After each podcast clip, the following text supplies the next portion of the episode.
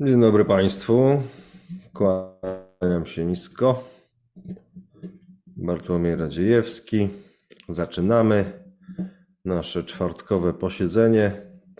Tradycyjnie prośba o sygnał na czacie, na który już zaglądam, czy mnie widać, czy mnie słychać, bo bez tego daleko nie zajedziemy.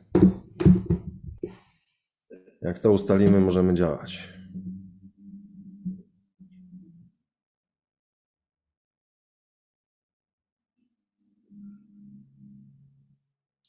Czy widać, czy słychać? Widzę, że już pytania jakieś nie, to zespół ankiety urządza.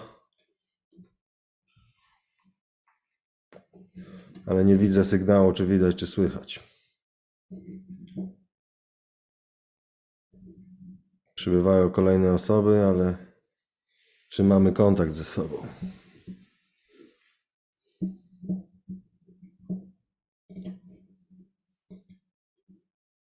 No, coś przedłuża się e, sygnał, czy widać, czy słychać, więc jestem w niepewności, czy mamy połączenie.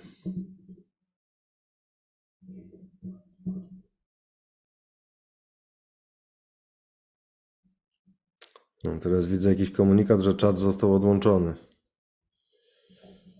Coś chyba jest nie tak.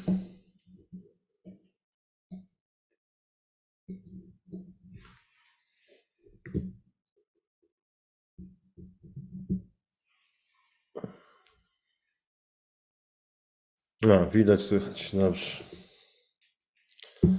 Dziękuję za informację. No to jeszcze raz.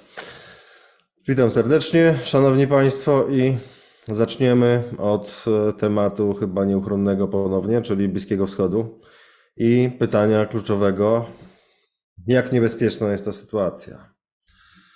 Niewątpliwie jest ona tragiczna w oczywistym sensie, to znaczy ginie mnóstwo ludzi, w tym ludności cywilnej, ale Prawdziwie brutalne pytanie dotyczy tego, czy ta wojna się rozleje na inne kraje, czy włączą się inni gracze. Jest to bardzo niebezpieczna, moim zdaniem, sytuacja w tym właśnie sensie. To znaczy, mamy następującą sytuację. Nierozwiązywalny systemowy problem palestyński w Izraelu, w który są w sposób permanentny włączeni inni gracze, zwłaszcza Iran który wykorzystuje palestyńskie dążenia niepodległościowe do tego, żeby destabilizować sytuację i dążyć do osłabienia, a docelowo zniszczenia Izraela. Ilekroć dochodzi do ataków terrorystycznych na Izrael, Żydzi nie mają innego wyjścia, jak odpowiadać. Brutalność i bezprecedensowość tego ostatniego ataku prowokuje Izrael do no, bardzo mocnych haseł o likwidacji Hamasu w ogóle. Mm, co jest niezmiernie trudne, ponieważ Hamas ufortyfikował się bardzo silnie w Palestynie. Robi żywe tarcze z cywilów, ze szkół, ze szpitali, z budynków mieszkalnych. No i zbudował całe podziemne miasto pod e, gazą, do którego nie da się inaczej dojść jak poprzez strefy cywilne. Apele o przenoszenie ludności, ludności w inne miejsca mają ograniczoną skuteczność zawsze i czy prawie zawsze i także w tym przypadku taką. Natomiast im bardziej zdecydowanie odpowiada Izrael, tym bardziej zdecydowanie włączają się w to inni gracze z Iranem na czele, prawda? Widzimy to po eskalacjach w ostatnim czasie w Iraku, w Syrii, w Jordanii, z ataki z Jemenu na Izrael. Mamy już rozlanie się tej sytuacji na cały mm, szereg państw bliskowschodnich, mm, które nie jest jeszcze rozlaniem się wojny sensu stricte, ale jest e, w moim odczuciu serią poważnych incydentów, które wskazują nam na powagę sytuacji. No i teraz, jeżeli Izrael chce zlikwidować rzeczywiście Hamas, musi zrobić masakrę e, w strefie gazy. Musi zrobić masakrę łącznie z masakrą ludności cywilnej. Nie da się tego zrobić inaczej. Jeżeli to zrobi, e, Iran będzie eskalował i terroryści będą eskalować i tak jak premier Iraku, tego niby prozachodniego Iraku, który przeszedł transformację sterowaną przez Amerykanów, braliśmy w tym niejaki udział, chociaż e, trzeciorzędny. E, premier Iraku mówi, że popiera Palestynę mm, w tym sporze i wzywa Izrael do nieeskalowania, do nieprowadzenia takiej brutalnej akcji, jaką prowadzi. Podobnie Jordania, podobnie inne kraje, niektóre kraje zerwały stosunki dyplomatyczne z Izraelem i tym podobne. Także no, Arabowie są, generalnie muzułmanie są gremialnie przeciwni operacji Izraela. E, no i e, to, czy są przeciwni, to jest jedno, natomiast to, co z tym sprzeciwem zrobią, to jest rzecz druga. No i właśnie widzimy po atakach na amerykańskie mm, obiekty, zaraz po tym, jak Amerykanie zadeklarowali zdecydowane poparcie Izraela, widzimy też po atakach kolejnych na Izrael z Jordanii, Hezbollah, e, Houthi, jemeńscy wspierani przez Iran z Jemenu. Mm, swoją drogą, jaki daleki zasięg pocisków mają. No przecież Jemen jest bardzo daleko od Izraela. No, pokazują, jak, niebez, w jak niebezpiecznej potencjalnie sytuacji jesteśmy. Ale doszło też do ataków na Amerykanów w Iraku i Syrii, co jest, e, co jest sygnałem, że wsparcie Amerykanów będzie się spotykało z kontrakcją muzułmańską. E, w szczególności, e, oczywiście Iran wszystkiemu zaprzecza, ale E, za klasykiem można powtórzyć, nie czytam informacji niezdementowanych. Więc Iran, Iran wydaje się tu głównym szatanem czynnym absolutnie. Te szyickie bojówki w Iraku, które skądinąd stały się główną siłą militarną chyba już w Iraku jakiś czas temu, to jest wszystko w dużej mierze irańska robota. One są oczywiście częściowo antyautonomiczne, ale są częściowo sterowane przez właśnie Teheran. E, no i teraz mamy sytuację oto taką, że jeżeli Izrael chce przeprowadzić skuteczną akcję, musi to zrobić brutalnie. Jeżeli zrobi to brutalnie, brutalna będzie odpowiedź, czyli eskalacja i ryzyko włączenia się. Na ile Iran jest zdecydowany do tego, żeby eskalować, jak daleko jest w stanie się posunąć, to jest jedno z zasadniczych pytań, na które nie znam e, rozstrzygającej na ten moment odpowiedzi. Wydaje się, że robi to w tej chwili bardzo sprytnie poprzez e, swoje marionetki, prawda? Nie angażuje się bezpośrednio. Oficjalnie Iran nic nie robi. E, faktycznie steruje swoimi terrorystami, swoimi bojówkami do tego, żeby uzyskiwać określone cele. Um, więc e, no jeżeli by doszło do czegoś większego i um, Izrael z, premedy, z konsekwencją realizowałby swój plan zniszczenia Hamasu, no to jest pytanie wielkie, jak daleko Iran, ale też inni gracze są w stanie się posunąć. Jak daleko są w stanie się posunąć tym wszystkim Stany Zjednoczone, to jest kolejne mm, wielkie pytanie, no bo widać, że Iran ma plan na amerykańskie wsparcie dla Izraela, prawda? Będzie robił Amerykanom kłopoty i będzie robił tak, żeby spróbować skłonić Amerykanów do wycofania się z Bliskiego Wschodu. E, z drugiej, po drugiej stronie monety mamy sytuację, w której Izrael może znaleźć się w tym momencie w tak kłopotliwym położeniu, że może potrzebować amerykańskiego wsparcia, dużo większego niż dotąd. I co wtedy? Czy Amerykanie udźwigną ciężar mm, dużo większego zaangażowania, aż po być może docelowo jakąś formę mm, no, regularnej y, operacji wojskowej? w tym regionie. Przecież to byłaby katastrofa geopolityczna dla Amerykanów. W momencie tak trudnej sytuacji na zachodnim Pacyfiku, tak e, dużego niedostatku zasobów w rywalizacji z Chinami, angażować się w jakiś poważny, dużo większy niż dotąd sposób na Bliskim Wschodzie, z którego, przypomnijmy, Amerykanie mieli się wycofywać. Więc to byłoby coś dokładnie odwrotnego. E, no i w tym wszystkim Izrael, który e, wyraźnie przeszedł już dawno od bycia narodem ofiar do bycia narodem sprawców, no ale jest z jednej strony w tragicznej sytuacji, w sytuacji trochę jak krzyżowcy da w średniowieczu w tym samym regionie, wielokrotnej przewagi liczebnej przeciwnika i docelowo i dużego kłopotu z utrzymaniem swojej niepodległości. W tej chwili to wydaje się odległe, ale za jakiś czas e, to pytanie będzie stawać i nie wykluczałbym, że również w, w razie eskalacji tej sytuacji, rozlania się poważnego, może takie pytanie się pojawiać. Mm, e, no i oczywiście amerykańskie wsparcie jest dla niego absolutnie kluczowe. No tylko teraz amerykańskie zbyt daleko idące wsparcie oznacza uwikłanie Ameryki wbrew jej interesom na Bliskim Wschodzie, zbyt głębokie. Amerykańskie zbyt słabe wsparcie oznacza perspektywę katastrofy Izraela. No i teraz e, jak traktować amerykańskie z jednej strony wyrazy pełnego wsparcia dla Tel Awiwu, a z drugiej wzywania do łagodnego rozgrywania tej sytuacji. Przecież tej sytuacji nie da się łagodnie rozegrać, szanowni państwo. No to jest brutalność cała tej kombinacji międzynarodowej, w której znalazł się Izrael. No, jak może na śmierć półtora tysiąca swoich ludzi, w przeważającej mierze cywilów, Izrael reagować delikatnie. E, to jest logika wojny. No, e, logika wiodąca do rzeczywiście próby likwidacji Hamasu, a wraz z nim niestety koszmarnych strat wśród ludności cywilnej. No i teraz, jeżeli Amerykanie będą powstrzymywać Izrael przed tym, no to e, będą przedłużać te konwulsje i niewątpliwie będą się pojawiać kolejne konflikty.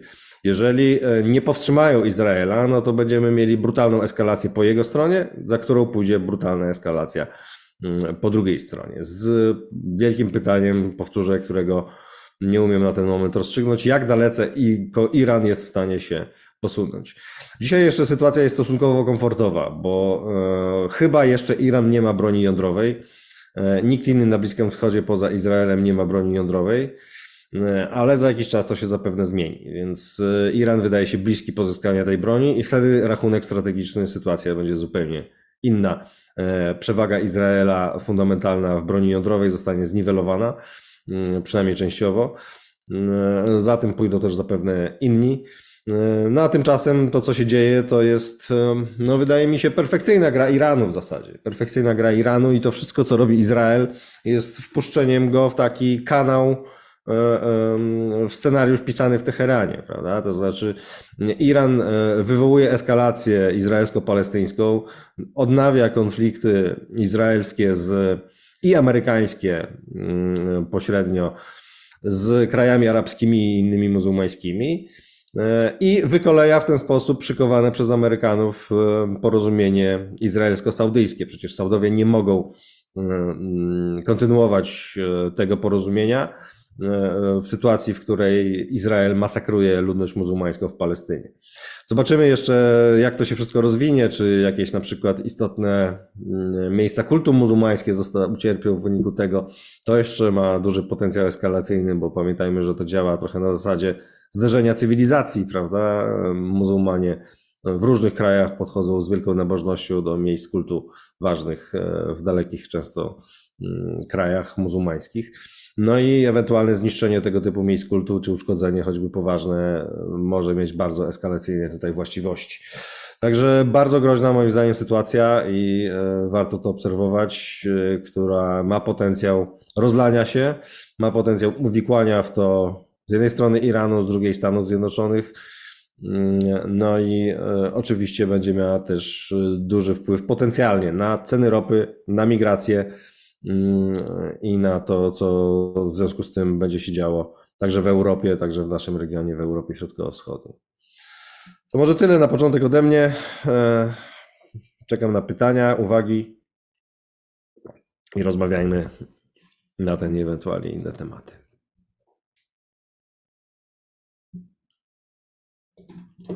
Tylko coś jest chyba nie tak z czatem. Coś tu jakieś takie dziury mi wyświetla. Prawie w ogóle nie widzę. Prawie w ogóle nie widzę pytań tym razem, a zawsze było ich dużo. Jedną uwagę tylko widzę od pana Janusza Skuzińskiego, że kraje arabskie nie tylko zaatakują, ale moim zdaniem unicestwią państwo Izrael.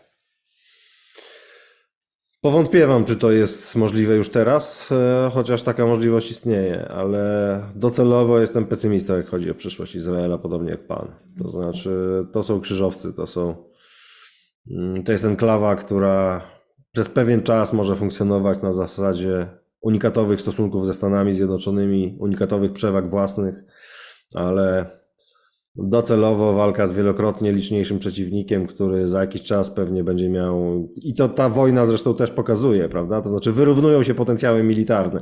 Terroryści z Hamasu są już dzisiaj znacznie lepiej uzbrojeni niż byli kiedyś. Mm, bojówki szyickie w Iraku tak samo. Huti z Jemenu strzelają na bardzo duże odległości w kierunku Izraela. Także no to już nie jest ten przeciwnik co kiedyś. Mm, to już nie jest tak, że Izrael może łatwo rozwalać wszystkich, chociaż oczywiście jego przewaga nad konkretnie Hamasem jest duża, jest olbrzymia. No ale e, docelowo nie mówimy tylko o relacji sił Izrael-Hamas, ale czy Izrael-Palestyna, ale o relacji sił Izrael, całe otoczenie muzułmańskie. Pamiętamy, jak choćby w wojnie Jom Kippur nawet Maroko było prawda, zaangażowane i inne dużo odleglejsze kraje, także to nie jest tylko tak, że Izrael walczy w razie czego wyłącznie z sąsiadami. No i bardzo groźna też sytuacja, jeżeli chodzi o Amerykanów i ich ataki na ich żołnierzy. Mieli się wycofywać, ale wciąż tam jest 2,5 tysiąca żołnierzy amerykańskich w Iraku, 900 bodajże w Syrii. No i oni są ostatnio atakowani. 20 osób e, koło ucierpiało. E, sądzę, że to dalece nie koniec, że będzie więcej tego, tego typu ataków. Właściwe pytanie, pan Tadeusz Woźniak. E, czy inne kraje zostaną włączone do wojny? No właśnie, no właśnie. To jest, e, to jest główne pytanie wieczoru i tego okresu. E, nie umiem na ten moment rozstrzygnąć. Jeżeli miałbym obstawiać, powiedzmy tak jak u bookmacherów się obstawia, to postawiłbym, że tak 55 do 45 Mm, nie będzie regularnego włączenia do wojny, ale e, to nie oznacza, że, e, że możliwość przeciwna jest przekreślona, wręcz przeciwnie, no jest dosyć wysoka moim zdaniem. Jest e, dosyć wysoka. Pytanie, czy te incydenty, które dotąd obserwujemy, przerodzą się w trwały, permanentny konflikt. W tym sensie to jest bardzo niebezpieczna sytuacja, no bo że jest ona tragiczna i niebezpieczna dla samych Izraelczyków i Palestyńczyków, to, to jest oczywiste.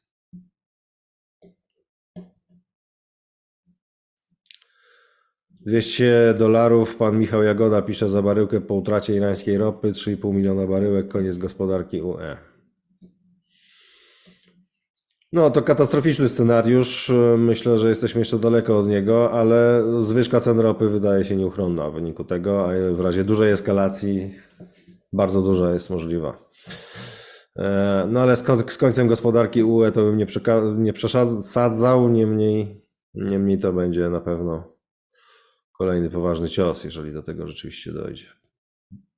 Drobne wzrosty, no to nie będzie nic istotnego, ale to jest e, porównywalne z normalnymi wahaniami rynkowymi, ale jeśli by doszło do naprawdę dużej eskalacji cen ropy, to, to będzie rzeczywiście kolejny problem dla Europy.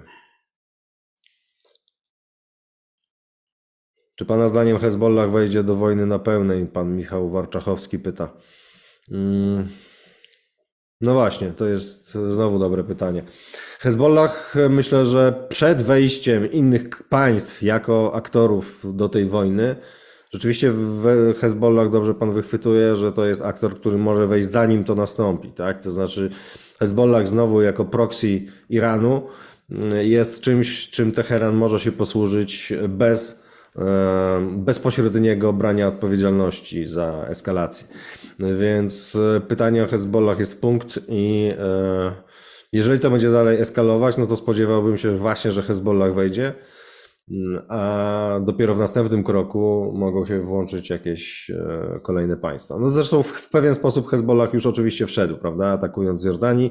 Izrael odpowiedział, natomiast to póki co chyba można jeszcze uznać za incydent, a nie za wejście na pełnej, jak to pan określił. Jerzy Kryszak, e, trochę off-top, ale mam pytanie o festiwal Rymkiewiczowski. Jak pan ocenia dyskusję? Czy wie pan, czy będzie możliwość obejrzenia gdzieś dyskusji? A, no właśnie, właśnie dzisiaj tam byłem, stąd dzisiaj późniejsze, mm, e, późniejszy początek live'a, za, za który przepraszam, ale nie byłem w stanie tam, e, nie było jak się połączyć. Musiałem tutaj się prze, przelokalizować. E, bardzo ciekawa impreza, e, długa taka e, i szeroka tematycznie dyskusja, przemoc i polityka, filozoficzna, ale też trochę taka empiryczna i praktyczna. Jeden z uczestników zauważył, że ciekawie się uzupełnialiśmy, bo jedni na bardziej poziomie wysokiej filozofii mówili, to domyślacie się może Państwo, że nie ja, drudzy bardziej na poziomie takiej empirii i geopolityki. Mm, mnie się podobało, ciekawe, bardzo lubię rozmawiać z tymi profesorami, bardzo cenię Kronosa i to środowisko e, intelektualne profesorów, konkretnie Rynkiewicza i Nowaka, Agnieszkę Nogal też bardzo lubię, znamy się zresztą z dawnych lat, ona prowadziła. Mm, także, no w ogóle jestem niedoszłym filozofem polityki, można powiedzieć, bo kształciłem się w tym kierunku e, początkowo. Doktorat miałem pisać z filozofii polityki. Mm, e, w końcu zmieniłem plany, ale e, gdzieś tam ta żyłka wciąż we mnie jest. Więc bardzo lubię. Teraz oczywiście mam inne zainteresowania i, i myślę trochę inaczej już, dużo bardziej konkretnie, empirycznie, ale mm, te główne pytania filozoficzne cały czas gdzieś tam nade mną wiszą i co ciągle je sobie oczywiście zadaję. Więcej uwagi poświęcam innym kwestiom, ale tym dużo większa przyjemność dla mnie porozmawiać z wybitnymi filozofami i e, podobała mi się ta, podobała mi się ta dyskusja. Cały festiwal trudno mi ocenić, ale wygląda na z pompą zrobioną imprezę i żałuję też zresztą, że to ze względu na Państwa nie poszedłem na koncert Mm, e, kapeli rockowej, która zrobiła polskie pieśni żałobne i pogrzebowe w wersjach rockowych. Nie pamiętam nazwy w tej chwili, znaki, znaki, coś tam. Mm, e, także polecam imprezę generalnie Państwu, polecam.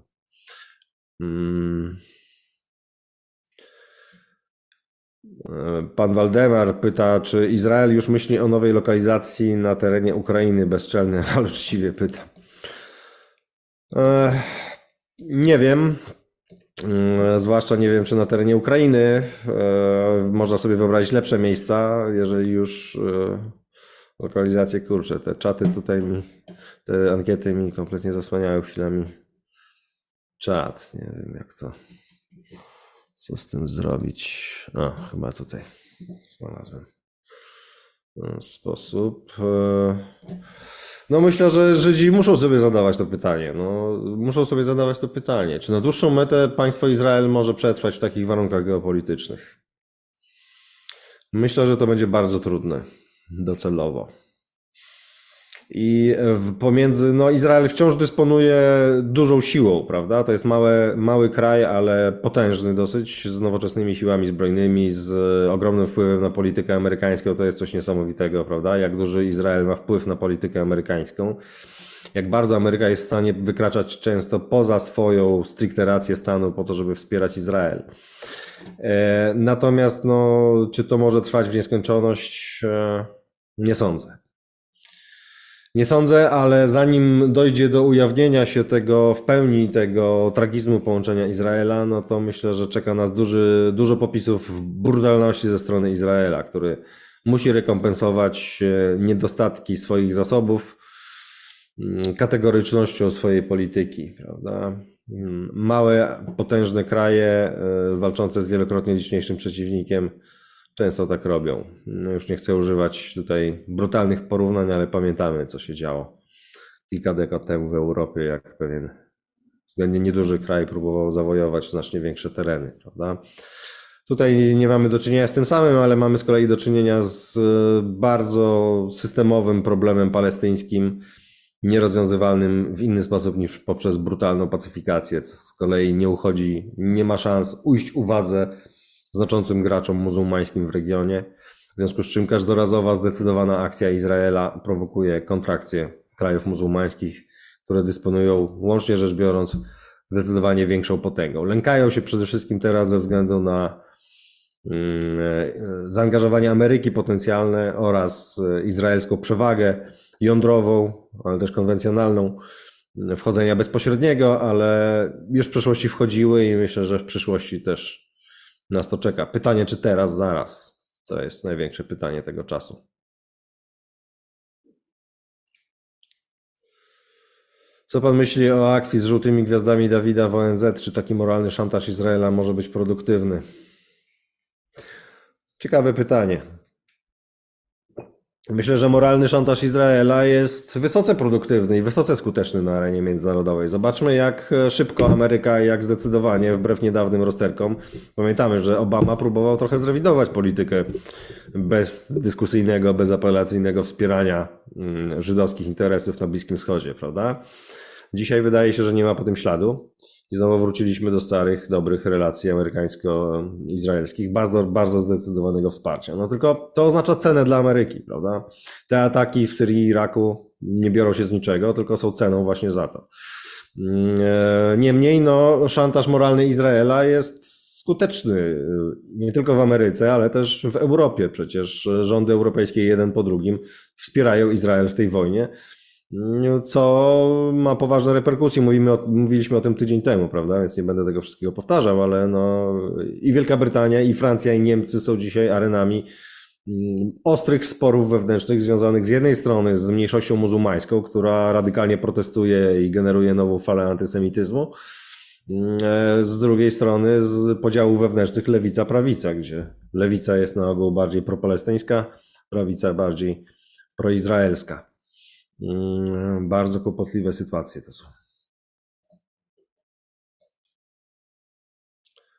Coś mi tu teraz przeskoczyło, więc e, chwilkę na odnalezienie miejsca mam. Pan Marcin, no, a jaki potencjał radykalizacji i ataków terrorystycznych w Europie Zachodniej, Francja, UK? Francja, UK? No właśnie. Myślę, że jest duży. Myślę, że niestety jest duży. Europa Zachodnia już jest dzisiaj w innym miejscu po tej fali sprzed kilku lat. Pamiętamy, jak prawie codziennie były zamachy terrorystyczne w Europie, prawda? Potem e, pojawiło się dużo więcej sił bezpieczeństwa na ulicach. Podróżując po Europie, miało się wrażenie, że co chwila żołnierze jacyś stoją w spokojnych do niedawna, czy to Włoszech, czy Niemczech. Eee, no i myślę, że generalnie rzecz biorąc, sytuacja bezpieczeństwa antyterrorystycznego jest dzisiaj w innym miejscu i jest dużo bezpieczniej. No ale zagrożenia terrorystyczne są tego rodzaju, że bardzo trudno uzyskać stuprocentową pewność, jest to w zasadzie niemożliwe. W związku z czym e, no myślę, że uspokojenie wiązało się też z pewnym uspokojeniem sytuacji politycznej. Teraz mamy nowe rozwibrowanie sytuacji politycznej, więc bardzo dobrze e, pan wychwytuje, wydaje mi się, że ryzyko zamachów terrorystycznych rośnie. Także z tego względu uważam, że Polska nie powinna się wychylać przed szereg.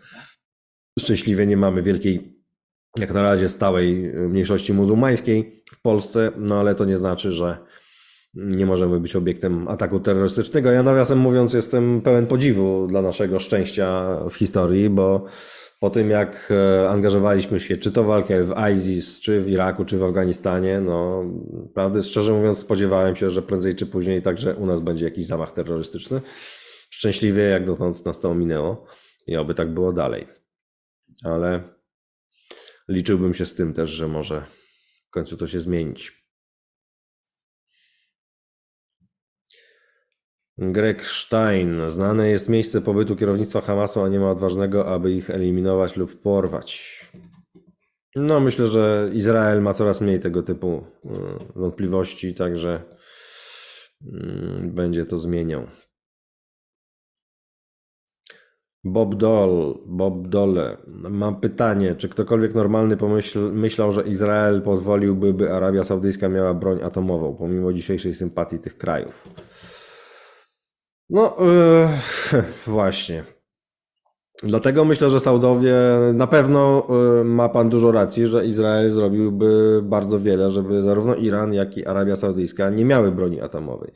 Niemniej no, jest pytanie, czy wszystkie karty są tutaj w rękach Izraela, prawda? Wydaje się, że część tak, a część nie. I nie przypadkiem jest, że Iran wydaje się bardzo bliski w tej chwili posiadaniu broni jądrowej. E, wbrew oczywistej niechęci Izraela, która jest w tym przypadku znacznie wyższa jeszcze niż Arabii Saudyjskiej, którą Pan przywołuje. Tak więc e, Izrael nie kontroluje w pełni tego, co się tam dzieje, to po pierwsze. Po drugie, no właśnie Saudowie, o ile Iran to robi całkowicie wbrew Amerykanom, o tyle Saudowie sprytnie próbują to zrobić poprzez Amerykanów. Jak się wydaje, ich ostatnia gra właśnie na to, E, zbliżenie z Chinami, zbliżenie z Iranem, odprężenie, prawda, z Teheranem, które zrobili e, w wyniku aranżacji chińskiej, czy z pomocą Chińczyków. E, no, jest grą o podniesienie stawki, jest grą, bo Arabia Saudyjska jest w pewien sposób podobnie do Izraela zaniepokojona nuklearyzacją Iranu. E, przecież te państwa, nie zapominajmy, że Izrael ma na oczywiście z Iranem, ale Arabia Saudyjska też. To są tradycyjni rywale, którzy mają alternatywne modele religijne, rządzenia, mm, które mm, e, no, tradycyjnie rywalizują. Sunnici versus szyici i tak dalej. E, Persja versus Arabia. To są tradycyjnie rywalizujące kraje. Więc one mogą oczywiście mieć lepsze stosunki, gorsze, mogą mieć okazjonalne odprężenia, tak jak ostatnio, no ale to są tradycyjni rywale. Więc jakich odprężeń by nie było, perspektywa nuklearyzacji Iranu jest bardzo niepokojąca dla Arabii Saudyjskiej oznacza zburzenie równowagi strategicznej i to, że Arabia Saudyjska znajduje się, mm, no to, to, to jest coś takiego, jakby Niemcy mieli broń jądrową z perspektywy polskiej, prawda? Umówmy się. W związku z czym, mm, no, Arabia e, chce zrobić teraz wszystko, żeby wyrównać to, żeby sama wejść w posiadanie broni jądrowej. Ja ich rozumiem i nie dziwię się im grze. Tylko chcą to sprytnie załatwić poprzez Amerykanów, a jeżeli załatwią to przez Amerykanów, no to Amerykanie już e, zadbają o to, żeby Izrael nie kwękał, mówiąc kolokwialnie. Mm. Natomiast, e, no oczywiście to będzie Izraelowi nie w smak. Natomiast na razie Saudom się to nie udało oczywiście i piłka jest w grze. Amerykanie takiej zgody nie dali. No i to jest trudny orzech, do, twardy orzech do zgryzienia dla Amerykanów, żeby e, w, taką koncesję Saudom dać. No ale jeżeli nie dadzą, myślę, że docelowo w ten czy inny sposób Saudowie wejdą w posiadanie tej broni. Zakładam, że Iran wkrótce e, w nieodległej przyszłości wejdzie w posiadanie broni jądrowej. I wtedy e, presja na to, żeby Arabia Saudyjska wyrównała, e, przywróciła równowagę strategiczną, będzie tak duża, że w ten czy inny sposób Saudowie wejdą w posiadanie broni jądrowej. No i tutaj pytanie do Amerykanów. Czy lepsze dla nich jest zrobić to na swoich warunkach, czy zrobić to, dajmy na to, tak, że Rosja albo Chińczycy dadzą Saudom broń jądrową w zamian za jakieś koncesje na swoją rzecz, prawda? Kto daje, może żąd czegoś żądać, mm, kto daje tę broń jądrową. Więc e, czy nie bardziej w interesie Ameryki byłoby, jeżeli Iran rzeczywiście, a wszystko na to wskazuje, zakładam to jako bazowy absolutnie scenariusz, będzie państwem nuklearnym wkrótce, e, to dać Saudom e, broń jądrową czy możliwość posiadania, tak, po prostu koncesję, zezwolenie na posiadanie, koncesję polityczną oczywiście, na broń jądrową na swoich warunkach i złamać opór Izraela. Moim zdaniem to byłoby korzystniejsze dla Ameryki niż e, czekać na to, aż Saudowie to zrobią na własną rękę. Prawdopodobnie we współpracy z Chinami czy z Rosją. Czy Amerykanów obchodzą jeszcze kraje Zatoki Perskiej poza jedynie grą dyplomatyczną, a realną blokadą cieśniny Ormus? Podobno zniósł sankcje czy embargo na wenezuelską ropę. Zatoka Perska niewątpliwie straciła na znaczeniu w oczach Amerykanów bardzo dużo. Ma to związek z priorytetem na Chiny, ale też z rewolucją łupkową w Stanach, gdzie stali się oni nie tylko niezależni od y, bliskowschodniej ropy w dużym stopniu, ale stali się eksporterem węglowodorowym, prawda? Więc e, to była duża zmiana, game changer w tej sytuacji.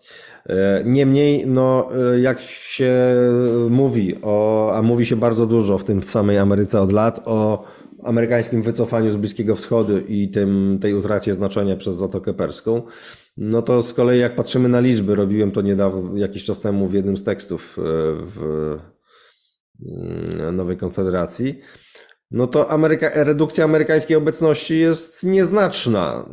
Oni utrzymują wciąż e, zdecydowaną większość tych sił, które utrzymywali. Wydają kilkadziesiąt miliardów dolarów rocznie na obecność na Bliskim Wschodzie i to jest e, Bliski Wschód plus Azja Centralna to jest kilkadziesiąt baz wojskowych amerykańskich. Kilkadziesiąt baz wojskowych. Tysiące grube żołnierzy, sprzętu i dziesiątki miliardów dolarów wydawane i to niespecjalnie spada. W związku z czym mamy do czynienia z pewnym imposybilizmem w Ameryce. Imposybilizm w Ameryce, szanowni państwo. Otóż e, amerykańscy strategzy głoszą, trzeba redukować obecność na Bliskim Wschodzie, a może nawet całkowicie się z niego wycofać, bo nie stać nas już na to, żeby tak się rozciągać strategicznie.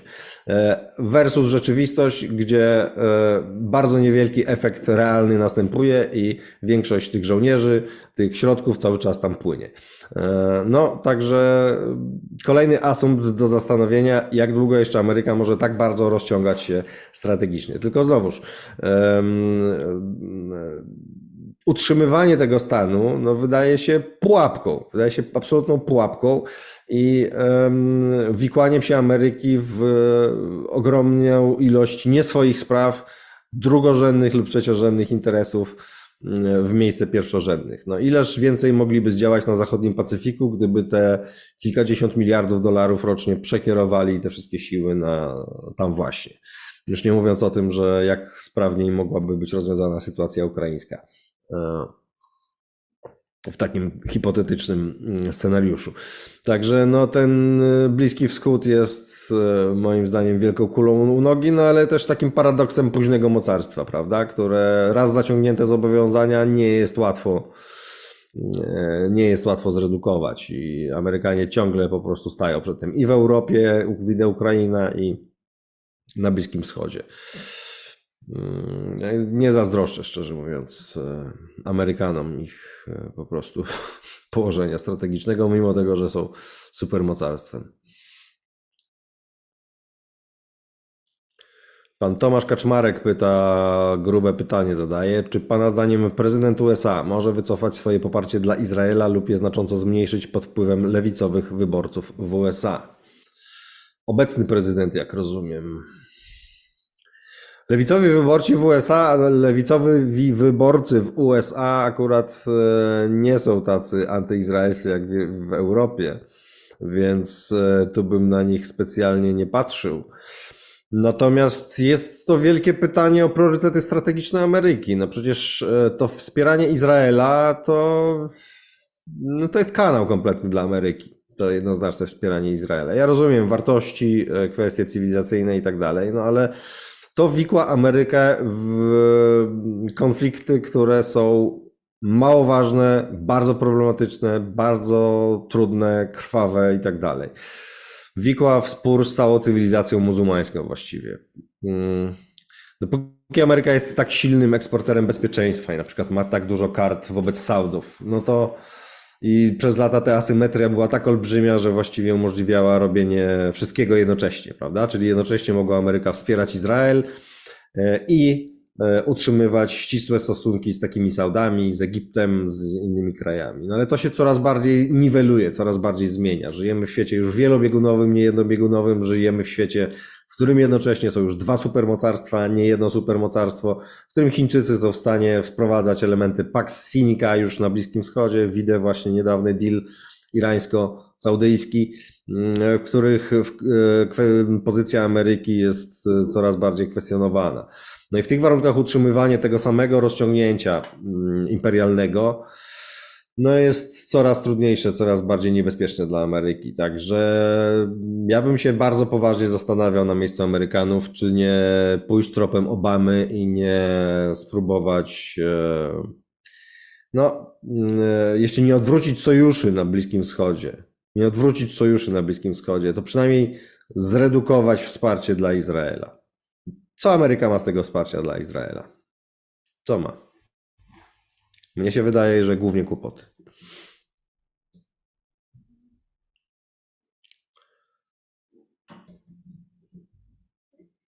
Pan Wiesław Tomaszewski pyta, czy atak na Iran nastąpi. No, na razie nie ma powodów teoretycznie, prawda? formalnie rzecz biorąc, Iran w niczym nie uczestniczy. Oczywiście można przeprowadzić dochodzenie i tak dalej, no ale atak na Iran, czyj? Izraelski? Proszenie się o wojnę. O, ten, no, Amerykanie powinni jak najbardziej namawiać Izrael, żeby e, o ile mówiłem, że kwestia ostatecznego rozwiązania kwestii Hamasu jest problematyczna i tutaj nie wiem, czy bym namawiał tak bardzo Izrael na e, po prostu deeskalację przy już takiej polityce, jeżeli już zapada decyzja, że wspieramy Izrael, tak, no to zdecydowanie, absolutnie Amerykanie powinni robić co w ich mocy, żeby odwodzić Izrael od rzeczy typu atak na Iran.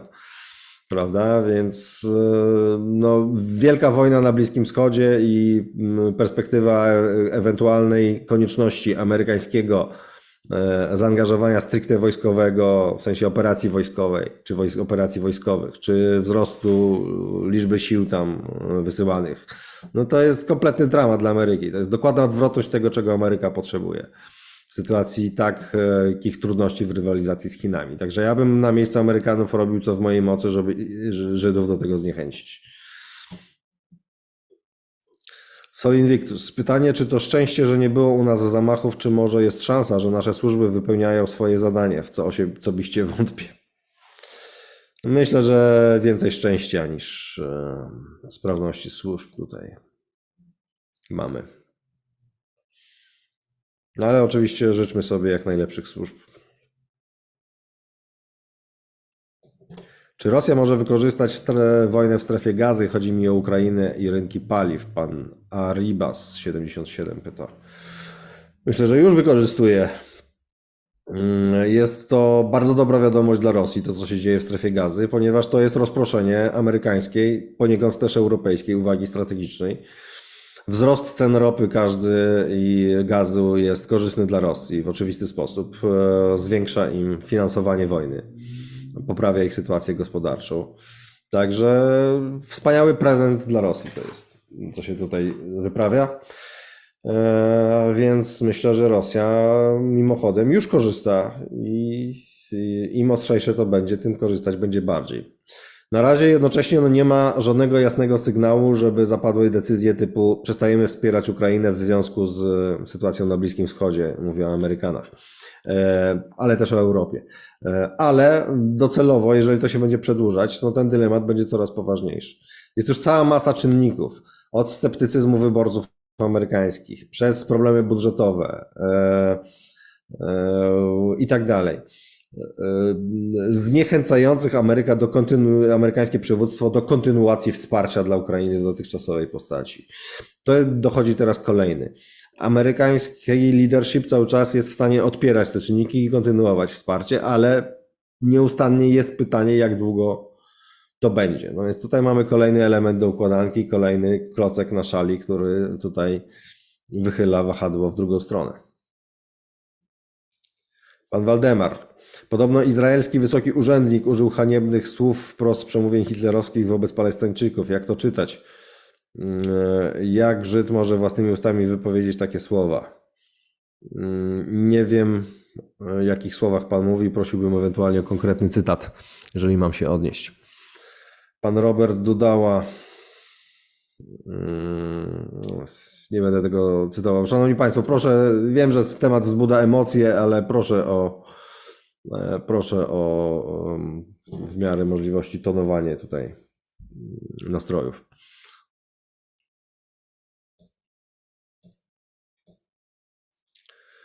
Ciekawe, że ktoś.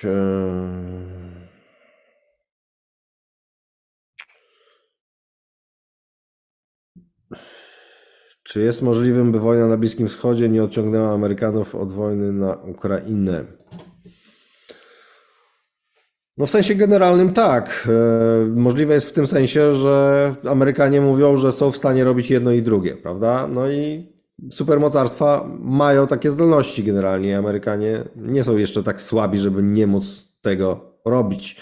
Ale oczywiście jest to kolejne wyzwanie. Więc e, w tym sensie, no nie, no jest, uwaga jest ograniczona. Energia, to każda teoria organizacji e, mówi, e, albo prawie każda, jednym z najcenniejszych, najrzadszych zasobów jest uwa energia, uwaga kadry kierowniczej, prawda? To samo dotyczy przywódców państw. Więc e, uwaga, liczba energii poświęconych na decyzji, liczba decyzji do podjęcia jest ograniczona. Więc sam fakt, że muszą się zajmować teraz sytuacją na Bliskim Wschodzie jest odciąganiem od wojny na Ukrainie. To jest nieuchronne. Więc taka dwoistość tutaj moim zdaniem występuje.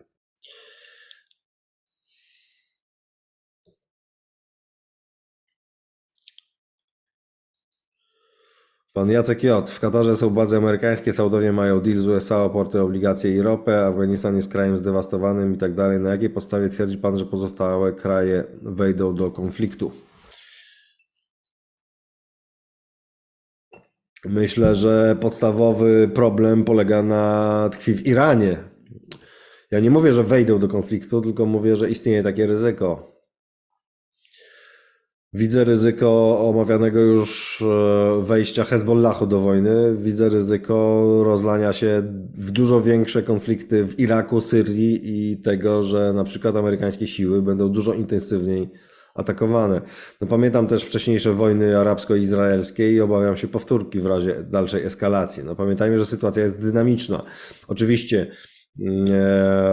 Afganistan to zupełnie inna historia, odległy kraj, prawda? Katar, bazy amerykańskie, oczywiście tak, Saudowie.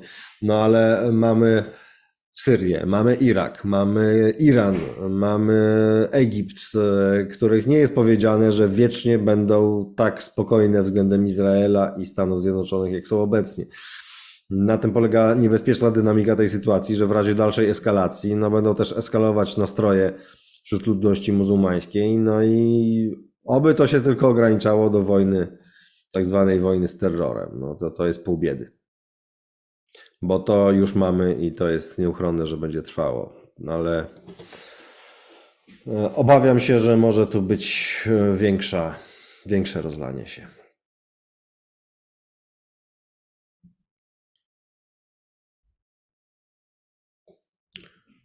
Pan Kołdra, czy arabskie kraje zdają sobie sprawę, że my, Zachód, za 15 minut zrezygnujemy z ropy i oni nie będą już nikomu potrzebni?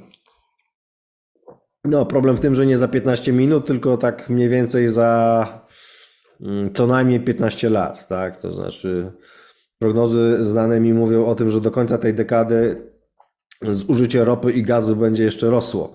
W następnej zacznie spadać, natomiast za, zanim odejdziemy, to jeszcze ho, ho, trochę to jeszcze potrwa, ale no game changerem będzie, gdy osiągniemy punkt, że zaczyna spadać. To przed nami.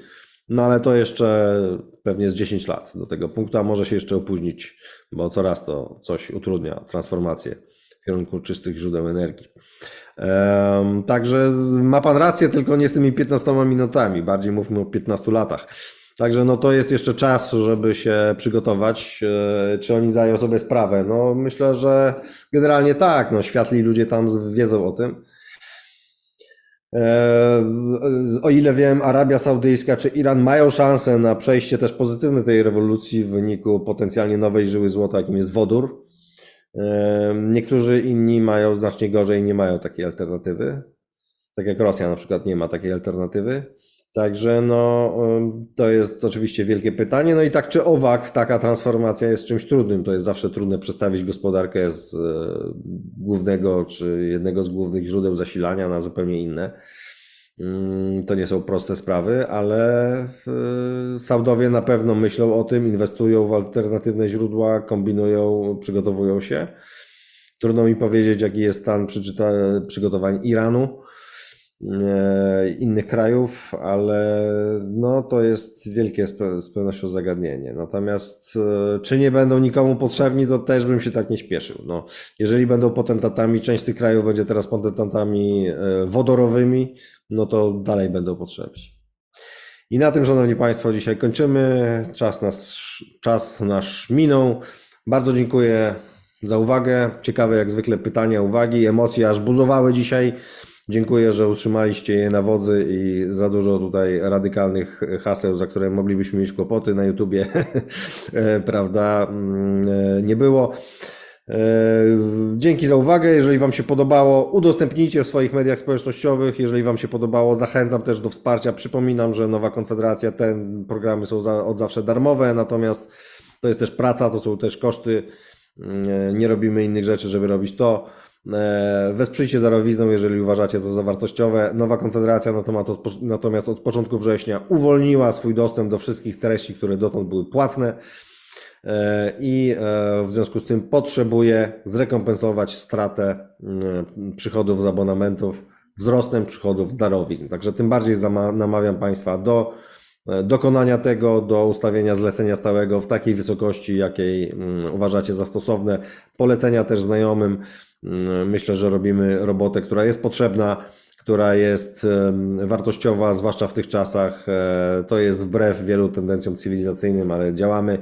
Dzięki Państwa zaufaniu, wsparciu, także, także bardzo za nie dziękuję i proszę o więcej wszystkich, którzy jeszcze nie ustawili zlecenia stałego, mm, czy to będzie 5, 500 czy 50 zł. Mm, zachęcam do zrobienia tego. Dzięki za dziś. Do zobaczenia za tydzień już o zwykłej porze o godzinie 19. Pozdrawiam Państwa serdecznie.